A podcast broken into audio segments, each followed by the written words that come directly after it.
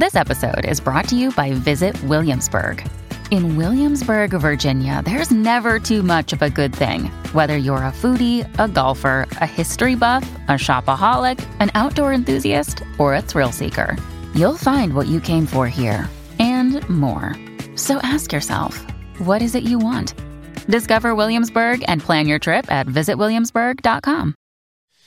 Eh sì, ci avviciniamo a uno strano Natale pieno di paure, di DPCM, di diffidenze e confusione. È stato un anno negativo il 2020, se devo fare un bilancio, in effetti emotivamente, personalmente, per quanto il lavoro sia andato molto bene, però tante cose sono andate, diciamo, non troppo bene e la luce in fondo al tunnel è ancora un po' lontana, con notizie di mutamenti, notizie di lungaggini burocratiche del vaccino, che insomma non va tutto benissimo. Così, di fronte a un Natale che potrebbe essere di merda, serve ispirazione. L'ispirazione può aiutarci e cosa c'è di meglio che affrontare un grande viaggio, una grande saga letteraria durante il periodo natalizio per trarre ispirazione e fare del proprio meglio affinché questo tempo sia mio e non di altri? Ne parliamo come sempre dopo la sigla.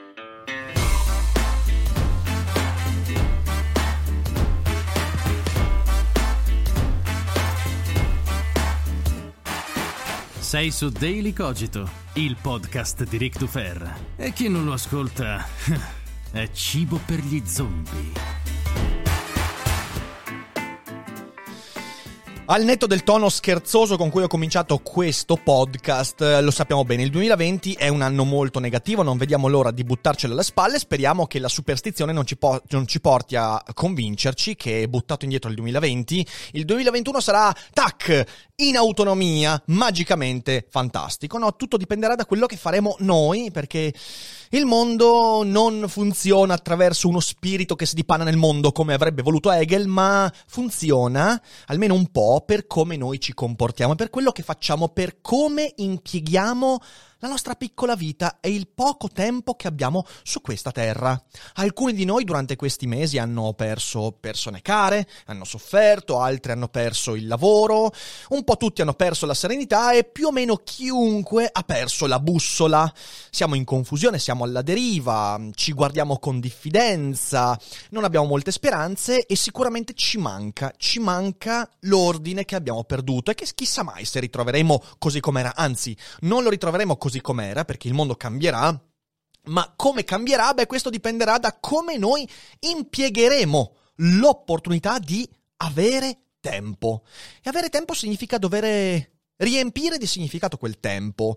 E in questi momenti, invece, momenti di confusione in cui perdi la bussola, è molto facile lasciarsi andare lasciarsi andare passivamente, dimenticare una cosa fondamentale che su Daily Cogito ripetiamo continuamente, che il significato, il senso delle cose, lo diamo noi alle cose, non viceversa. Il senso e il significato non sono concetti del mondo, sono cose che noi costruiamo con i mezzi che abbiamo a disposizione. E se uno non dà significato alle cose, qualcun altro dà significato alle mie cose, alla mia vita, e io ne diventerò vittima, schiavo, più o meno consapevolmente. Lasciarsi andare in questo periodo, quindi, in attesa che qualcuno venga a dirci Qual è il significato? Ecco, questo è un grande, grande pericolo. E quando perdiamo la bussola è molto facile che questo accada, anzi, accade a moltissime persone. Spero con Daily Cogito di dare sufficienti strumenti affinché questo non avvenga a voi che ascoltate. Questo significa anche combattere la zombificazione. Rischiamo di lasciarci andare dedicando il tempo ad inattività che riempiono il tempo e ci aiutano a sfuggire dalla necessità di dare significato al tempo, di fare cose che siano mie e non di altri, non trascorrere, ma fare qualcosa di mio. Eh, in momenti come questi abbiamo quindi bisogno di ispirazione, perché effettivamente tutto quello che ho detto, il contrario di questi pericoli, eh, è rappresentato proprio dall'ispirazione. L'essere ispirati significa riempire di significato le cose che sto facendo, le cose che vivo, significato che io voglio vedere e che poi magari viene contraddetto e devo rivedere, ma questo è un po' quello che intendo quando parlo di ispirazione. Prima di lanciarci in quelli che saranno tre consigli letterari veramente sentiti, veramente di cuore, che potrebbero aiutarci a venire fuori individualmente da questo periodo, eh, un annuncio importante. Tra qualche giorno sarà online il mio corso di filosofia pratica sulla piattaforma Oltre, un altro modo per uh, dare significato e avere strumenti nuovi per dare significato alle cose. Si tratta di un videocorso di 10 lezioni sulla filosofia pratica come alleata della quotidianità, nel lavoro, nelle relazioni, nello studio, nelle cose concrete, perché la filosofia non è una roba astratta che si vive così ogni tanto quando si vuole. Se siete in live, digitate punto esclamativo oltre per andare al link dove poi nei prossimi giorni verrà pubblicato il videocorso. Che cos'è oltre? È una bellissima piattaforma con tanti divulgatori scientifici, umanistici, con persone che parlano di videomaking, di scienza, di filosofia, di letteratura, di matematica metodo di studio e mille altre cose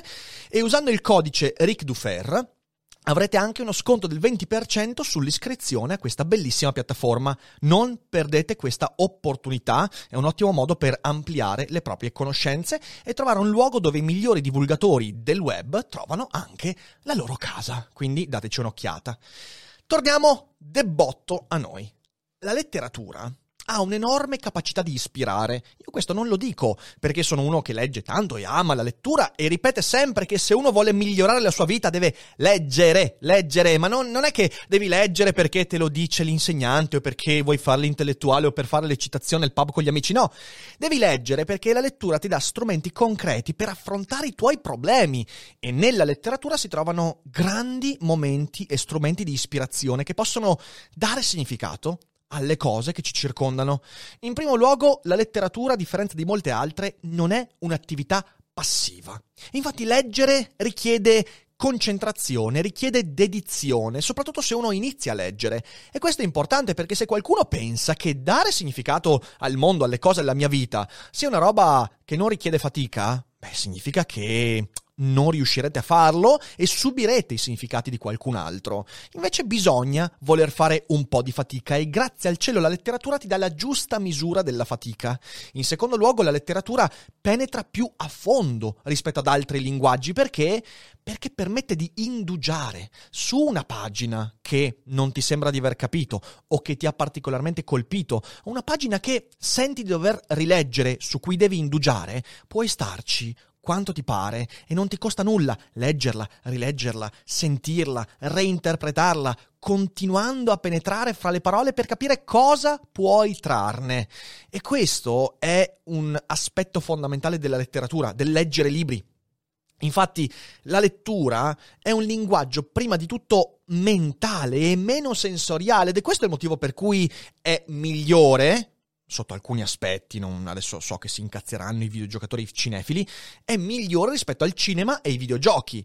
In primo luogo perché il cinema, se tu vedi una scena che ti colpisce tantissimo, io sono un grande amante del cinema, ma quando vedi una scena che ti colpisce tantissimo, non puoi indugiare come puoi farlo su una pagina di libro. Perché? Perché l'avete mai fatto tornare indietro dieci volte a vedere la stessa scena e comunque la scena ha una durata che è quella decisa dal regista. Non è che poi, eh, cioè, se tu vai a rallentare quella scena, vai a snaturarla, la perdi completamente. Il tempo è deciso da qualcun altro. Nel libro non è così. Il libro, il tempo lo decidi tu. Puoi indugiare su una pagina quanto ti pare, sulla stessa riga quanto ti pare. E sentirla, risentirla in mille modi. Il cinema non è così, ha un tempo prestabilito. Il videogioco, d'altra parte, eh, è un, sicuramente un mezzo che io adoro e che in alcuni casi ha toccato vertici artistici al pari della letteratura. Lo dico sempre, ho avuto delle esperienze videoludiche al pari di grandi capolavori della letteratura, ma il videogioco come il cinema, è un'esperienza molto sensoriale. Cosa vuol dire? Vuol dire che occupa diversi campi della mia percezione, non solo la vista. La lettura, in fin dei conti, è solo la vista. Certo, il tatto per tenere in mano il Kindle o il libro, ma è la vista. Il cinema e il videogioco il videogioco ha anche l'interattività che occupa ancora più eh, animo e concentrazione, eh, però ha il sonoro, ha il visivo, ha una serie di cose che, che parcellizzano la concentrazione e rischia quindi di essere la visione rischia di essere molto più passiva rispetto alla lettura. Persino il videogioco rischia di essere più passivo. E poi faremo una puntata sul videogioco e perché il videogioco ha così tanto su- successo oggigiorno, ma eh, quello lo teniamo da parte. nella mia vita, c'è un altro aspetto che mi porta a dire la letteratura può essere di ispirazione, nella mia vita eh, la letteratura è riuscita a trarmi d'impaccio molte volte, molte volte molto delicate, me ne vengono in mente due. Eh, una è stata quando da adolescente ho rischiato di morire e restare sfigurato, ho passato dei mesi di depressione incredibile in cui non volevo uscire di casa, non volevo che la gente mi vedesse, era veramente il periodo più buio della mia vita e il romanzo Solaris è stato veramente il grimaldello che mi ha stravolto in positivo, mi ha ridato senso, mi ha fatto sentire quanto fosse fondamentale in quel momento così difficile riprendere in mano il mio tempo. Avevo 16 anni, 17 anni e non avevo i mezzi intellettuali che oggi posso avere, eh, forse migliori, non lo so, questo è tutto da vedere, però eh, ero molto più fragile, molto meno, molto più insicuro eh, e quel romanzo, io lo dico senza esagerare, mi ha salvato la vita. È stato proprio il momento in cui mi sono detto devo fare qualcosa e l'ho fatto e quindi mi ha letteralmente scavato dentro e mi ha risollevato. Un altro momento è stato quando ho cambiato lavoro. Io sapete che prima di fare il lavoro di divulgatore ho fatto un lavoro nel campo finanziario, di previdenza complementare, gestione del risparmio e io una volta che ho rotto con quel lavoro ho avuto un momento molto difficile di circa un anno in cui sono andato anche da, da una psicologa e in cui ho avuto dei momenti di grande, grande sconforto eh, perché il nuovo lavoro non riusciva, perché avevo difficoltà, perché mi scontravo con persone che non capivano le mie scelte. E per fortuna è arrivato, è arrivata la rilettura che avevo già letto, ma lì è stato veramente fondamentale, la rilettura della trilogia dei canti del caos di Antonio Moresco che mi ha, mi ha sconquassato, mi ha aperto un mondo e ho detto cosa diavolo sto facendo e da lì ho cominciato a ricostruirmi qualcosa e non sto esagerando, questi due eventi sono proprio così come li ho raccontati.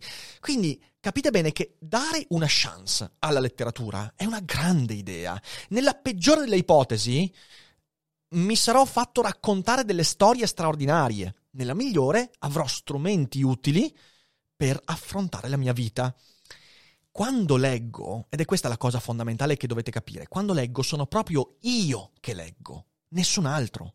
Quando vedo il film, quando videogioco, mi sto sottoponendo a ritmi, narrazioni e scelte altrui, ma quando leggo no. Certo, c'è il linguaggio dell'autore che mi trasporta, che fa delle scelte che non mi coinvolgono, ma è un, una minima parte. Il ritmo, la voce, l'immaginazione, i suoni, tutto quanto entra la mia immaginazione nel libro riempio il libro, sono io che leggo e quel libro che leggo è mio più di quanto sia dell'autore. E questa è una cosa che nessun altro linguaggio riesce a darti. Ho scelto quindi in questo Daily Cogito di consigliare delle saghe, tre saghe con una menzione d'onore, tre saghe letterarie, perché in casi come questo, in casi come quelli che stiamo vivendo, serve un viaggio, letteralmente come si dice, in momenti di crisi, cos'è che fa uno? Viaggia. Cazzo, non possiamo viaggiare e non è il caso di viaggiare in questo periodo. Si può comunque viaggiare, quindi serve un viaggio e serve qualcosa che sia un investimento emotivo e intellettuale importante. Se vi dicessi, leggi Mattatoio numero 5 di Vonnegut, oh, leggetelo perché è un libro che cambia la vita. Però vi direi subito, vabbè, sono 180 pagine, quindi non è che sia un investimento. Cavolo, invece i cicli che andrò, che andrò a consigliarvi vi occuperanno per mesi, sicuramente per mesi. E vi consiglio di farlo, dannazione, perché durante una saga si dà via a un cambiamento interiore. E tenete conto che quel cambiamento, che dura mesi, è già un cambiamento in cui io sono in atto la saga, la storia che leggo mi accompagnerà durante questo cambiamento dando significato a quel cambiamento ed è molto molto importante.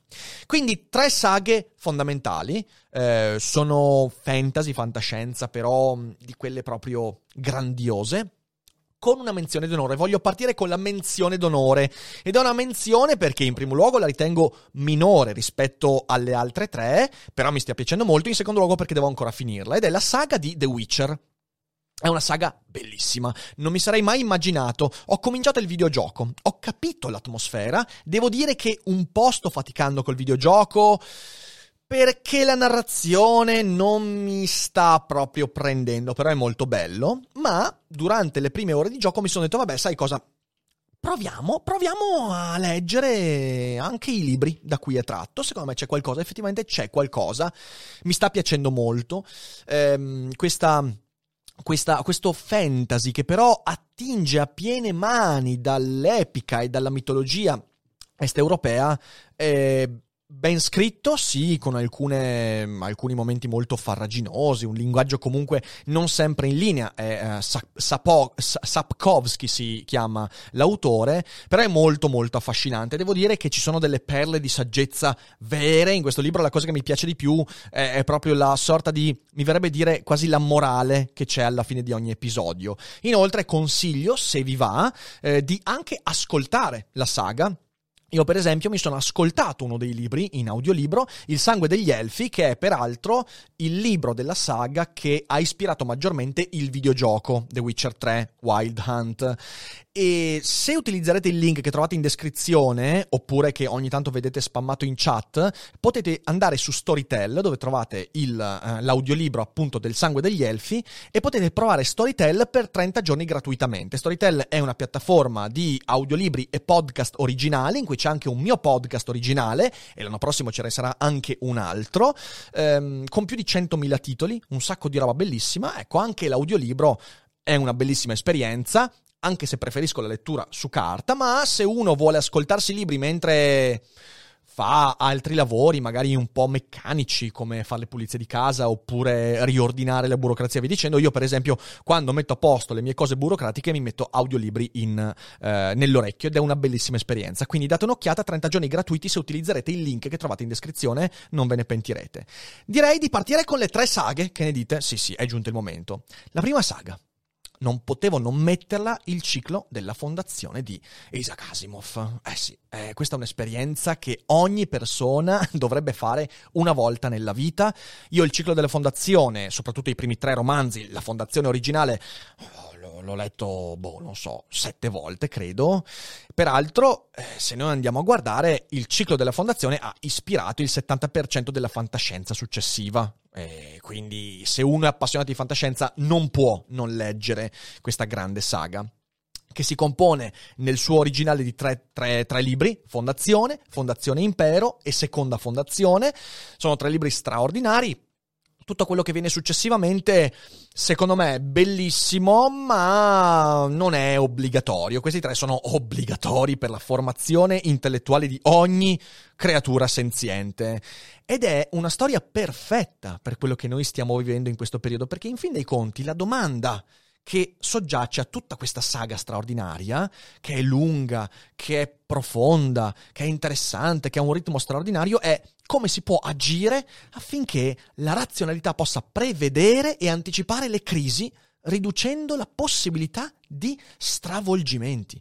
Perché cos'è la psicostoria, questa scienza a metà strada fra statistica, sociologia e intelligenza artificiale inventata da Harry Seldon? Che cos'è questa psicostoria se non l'idea inventiamo una scienza che possa prevedere come andranno i prossimi 30.000, 50.000 anni di storia. Attualmente è impossibile, improponibile, ma nella fondazione di Asimov questa cosa si rende possibile grazie alla scienza, grazie alla capacità di calcolo, grazie ai supercomputer, alle intelligenze artificiali che eh, nel ciclo della fondazione giocano un ruolo molto importante ed è l'invenzione appunto di Harry Seldon per capire come evitare il collasso e i successivi 30.000 anni di barbarie nella galassia. Harry Seldon eh, immagina e inventa questo sapere scientifico che gli suggerisce come eh, la fondazione sarebbe crollata e la galassia avrebbe avuto una crisi e sarebbero poi emersi 30 millenni di barbarie e cerca quindi di capire sul lungo periodo come agire con il suo piano Seldon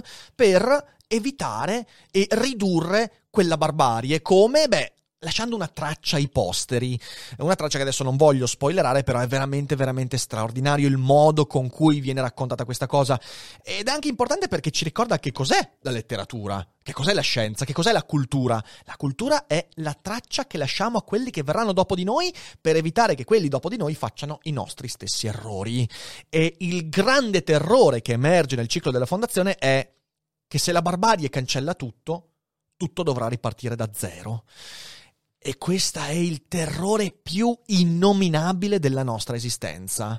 Ciò che non vogliamo è che i nostri figli, i nostri prenipo- prenipoti, ripetano i nostri stessi errori e debbano ricominciare da zero. Questo è il grande terrore. La cultura esiste per lasciare una traccia e dire a quelli che verranno dopo, guarda, le cose noi le abbiamo fatte così.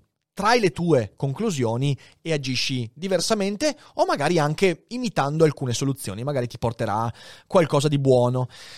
Il ciclo della fondazione è la fantascienza umanistica per eccellenza. È veramente il trionfo della fantascienza umanistica, perché i temi all'interno di questo ciclo sono quelli della filosofia classica, il libero arbitrio che si scontra con il determinismo, come possiamo salvare la libertà umana all'interno di un mondo completamente prevedibile con la psicostoria, un mondo determinista, un mondo in cui il mio agire di singolo non ha un impatto sul mondo, e in realtà si scopre che sì, è così, eh, il ruolo della scienza, quindi qual è il ruolo della scienza nella politica, nella collettività, l'in- l'incertezza e la fragilità dell'animo umano che si riflette sulle istituzioni e che molto spesso ci porta a sopravvalutare la nostra capacità di controllo, dimenticandoci che noi siamo tutti umani, tutti fallibili, tutti ignorantissimi.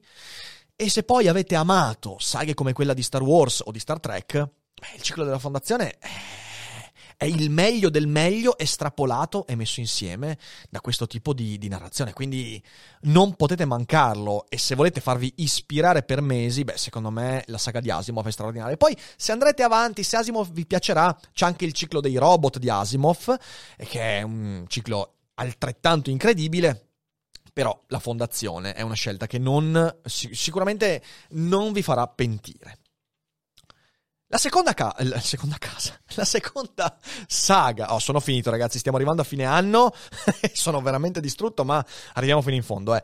La seconda saga è quella della Torre Nera di Stephen King. Sì, lo so, io molto spesso ho detto che non amo particolarmente King, che salvo poche cose di Stephen King, che non amo la sua prosopopea, il suo paternalismo narrativo in cui accompagna il lettore in modi...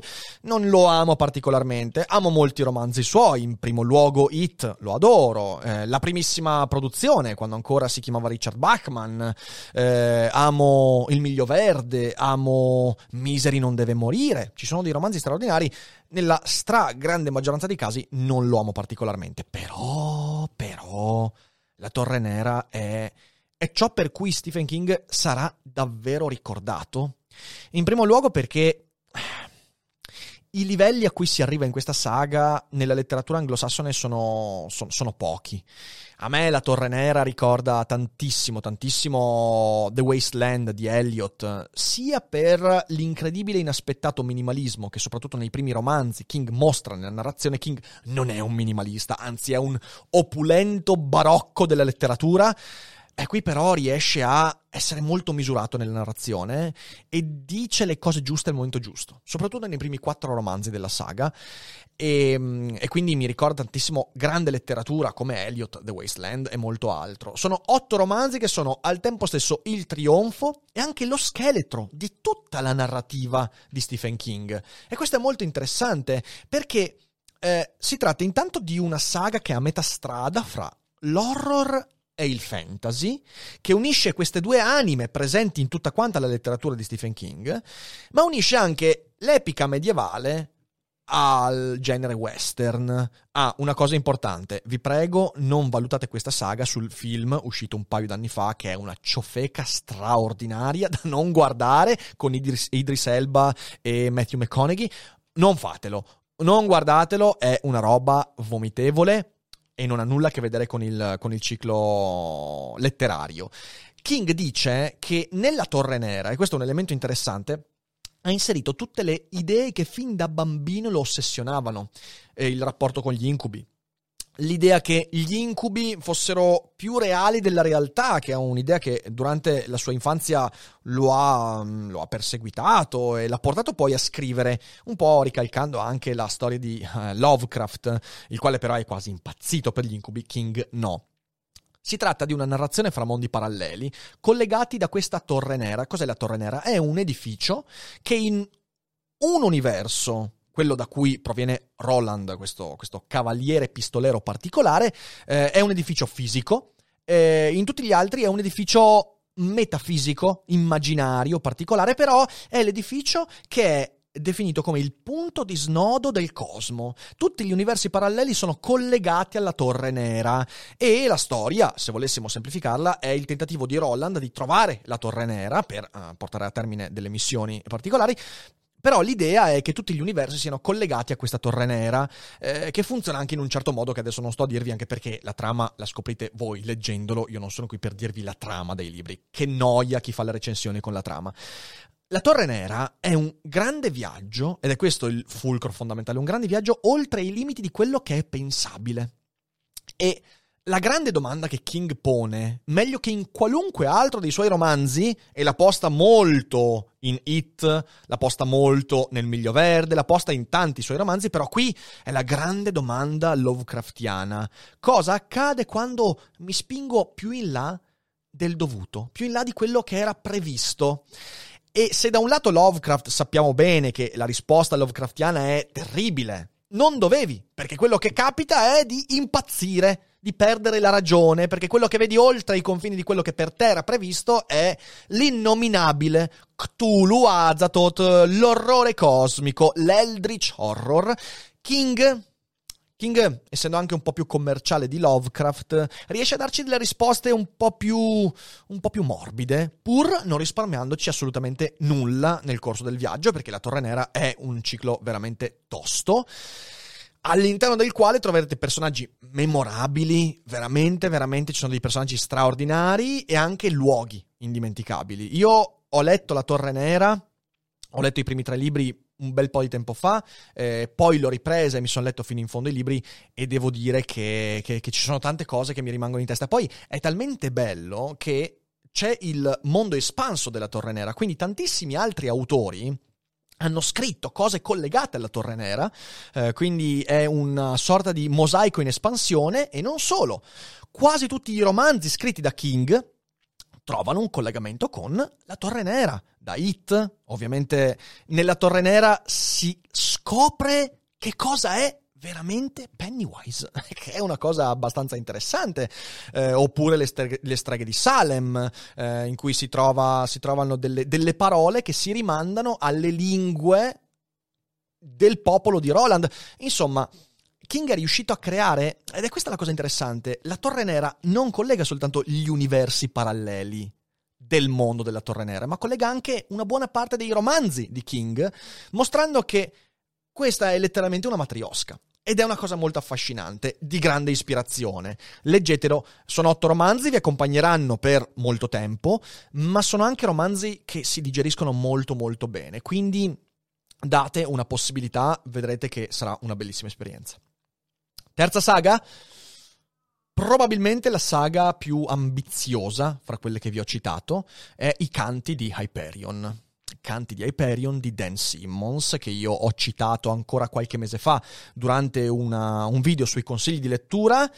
Sono quattro romanzi, una tetralogia che ti cambia la vita. Almeno per me è stato così, perché è veramente un ciclo di romanzi straordinario. Forse, eh, anzi senza forse, no, è la saga più ambiziosa nella storia della fantascienza per i temi che pone, per la storia che racconta, per l'epica che vuole creare e se vi piacciono gli universi ibridi narrativi in cui c'è una commistione fra idee nuove, idee antiche, stili nuovi, stili antichi e via dicendo, non so, mi vengono in mente narrazioni videolutiche come Nier Automata, che me lo chiedete sempre, ragazzi, io non l'ho mai finito quel gioco. Ne riconosco il valore, ma sono sempre arrivato a una ventina di ore e poi l'ho abbandonato perché non fa per me. Ma ne riconosco il grande valore. Comunque, se vi piacciono un- universi ibridi narrativi come Nier Automata o The Expanse, la serie TV, eh, io ho letto an- anche alcuni di quei romanzi, sono molto carini. E anche lì c'è la commistione. The Expanse è in realtà a metà strada fra il ciclo della fondazione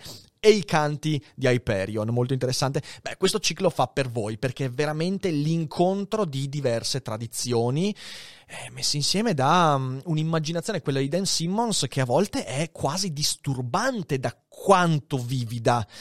Eh, mette insieme questo ciclo la tradizione letteraria anglosassone. All'interno del ciclo trovate un sacco di citazioni di Keats, di Eliot di nuovo, The Wasteland, e la fantascienza metafisica in stile Stanislav Lem, l'autore di Solaris, di Fiabe per Robot. Eh, quindi, insomma, di nuovo siamo di fronte a una fantascienza alta, una fantascienza che non fa della tecnologia, delle superastronavi, dei raggi cosmici il suo effettivo linguaggio, ma delle domande umane. Ed è per questo che questa fantascienza può darci tanto in termini di ispirazione in un momento di smarrimento come quello che stiamo vivendo.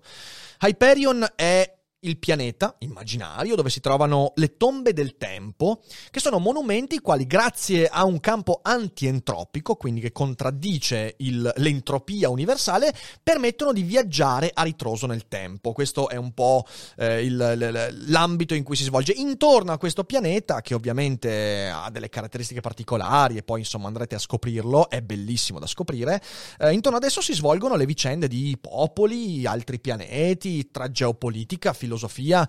Eh, anche qui ci sono dei, be- de- dei, bellissimi personaggi, anche se il focus non è proprio sui personaggi, ma proprio sullo stile epico, quindi c'è una grande differenza rispetto ai ciclo della fondazione, dove invece il focus è sui personaggi, sulla loro psicologia, eh, con uno stile, peraltro, ripeto, unico e onirico, che in alcuni aspetti mi ricorda Aldous Huxley, Dan Simmons, mi ricorda Huxley, soprattutto nei momenti di maggiore ispirazione letteraria, ogni tanto ti trovi lì a dire ma cosa cazzo sto leggendo, cosa sta succedendo e quindi ti tocca indugiare sulle pagine, ma è un grande piacere perché perché sei curioso di capire, di saperne di più e questa è una forza enorme. I primi due romanzi di questa tetralogia sono obbligatori, sono straordinari, veramente straordinari. Gli altri due sono molto belli, eh, sono meno incentrati sulla vicenda centrale, però se i primi due piacciono, poi bisogna leggere anche gli altri due, eh, sono straordinari.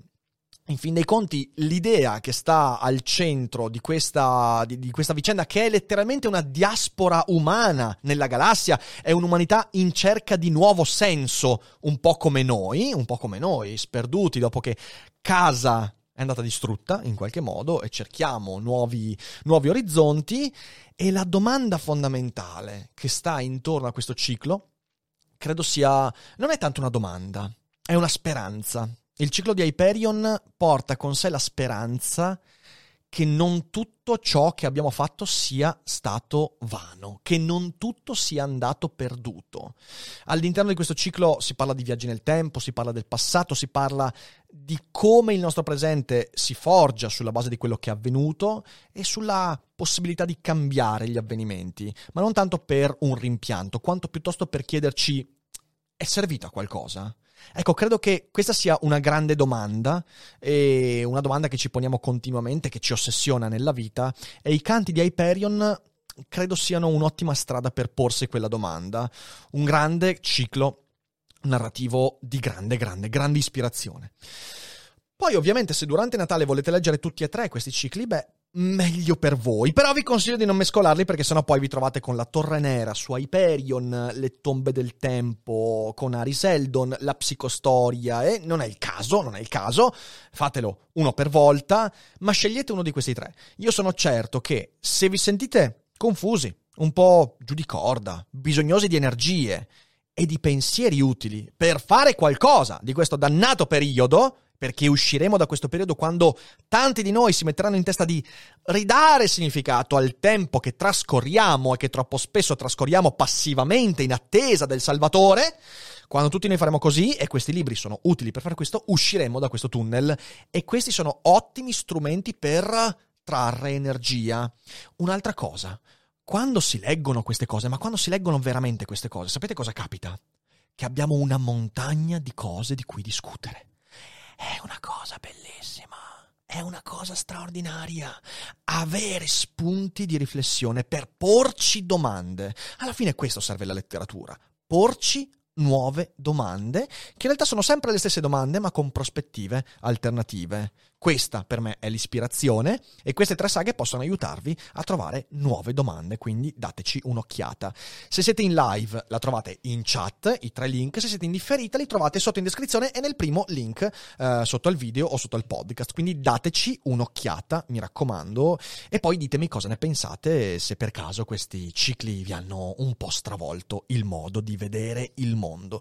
Ci sarebbero tante altre saghe, ho fatto una grande fatica a sceglierne tre, queste sono le tre che mi sembrano sembra mi sembrano più in linea con il periodo che viviamo, ma ovviamente ce ne sarebbero tante altre. Non sono andato sul, sul, sul, sul classico, ovviamente, ovviamente, Il Signore degli Anelli, ovviamente Harry Potter, ovviamente, ma, ma, no, li ho già citati troppe volte. Queste invece sono tre cose che finora non avevo mai citato in modo così eh, analitico, quindi dateci un'occhiata.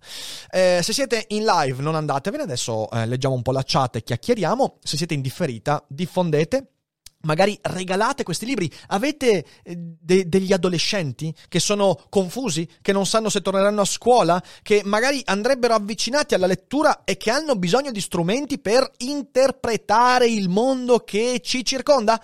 Questi sono tre grandissimi regali, davvero grandissimi regali.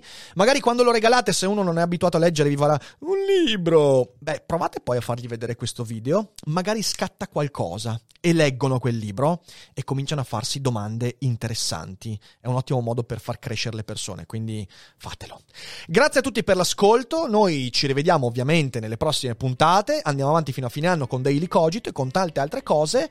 E voi passate una buona settimana e non dimenticate che non è tutto noia ciò che pensa.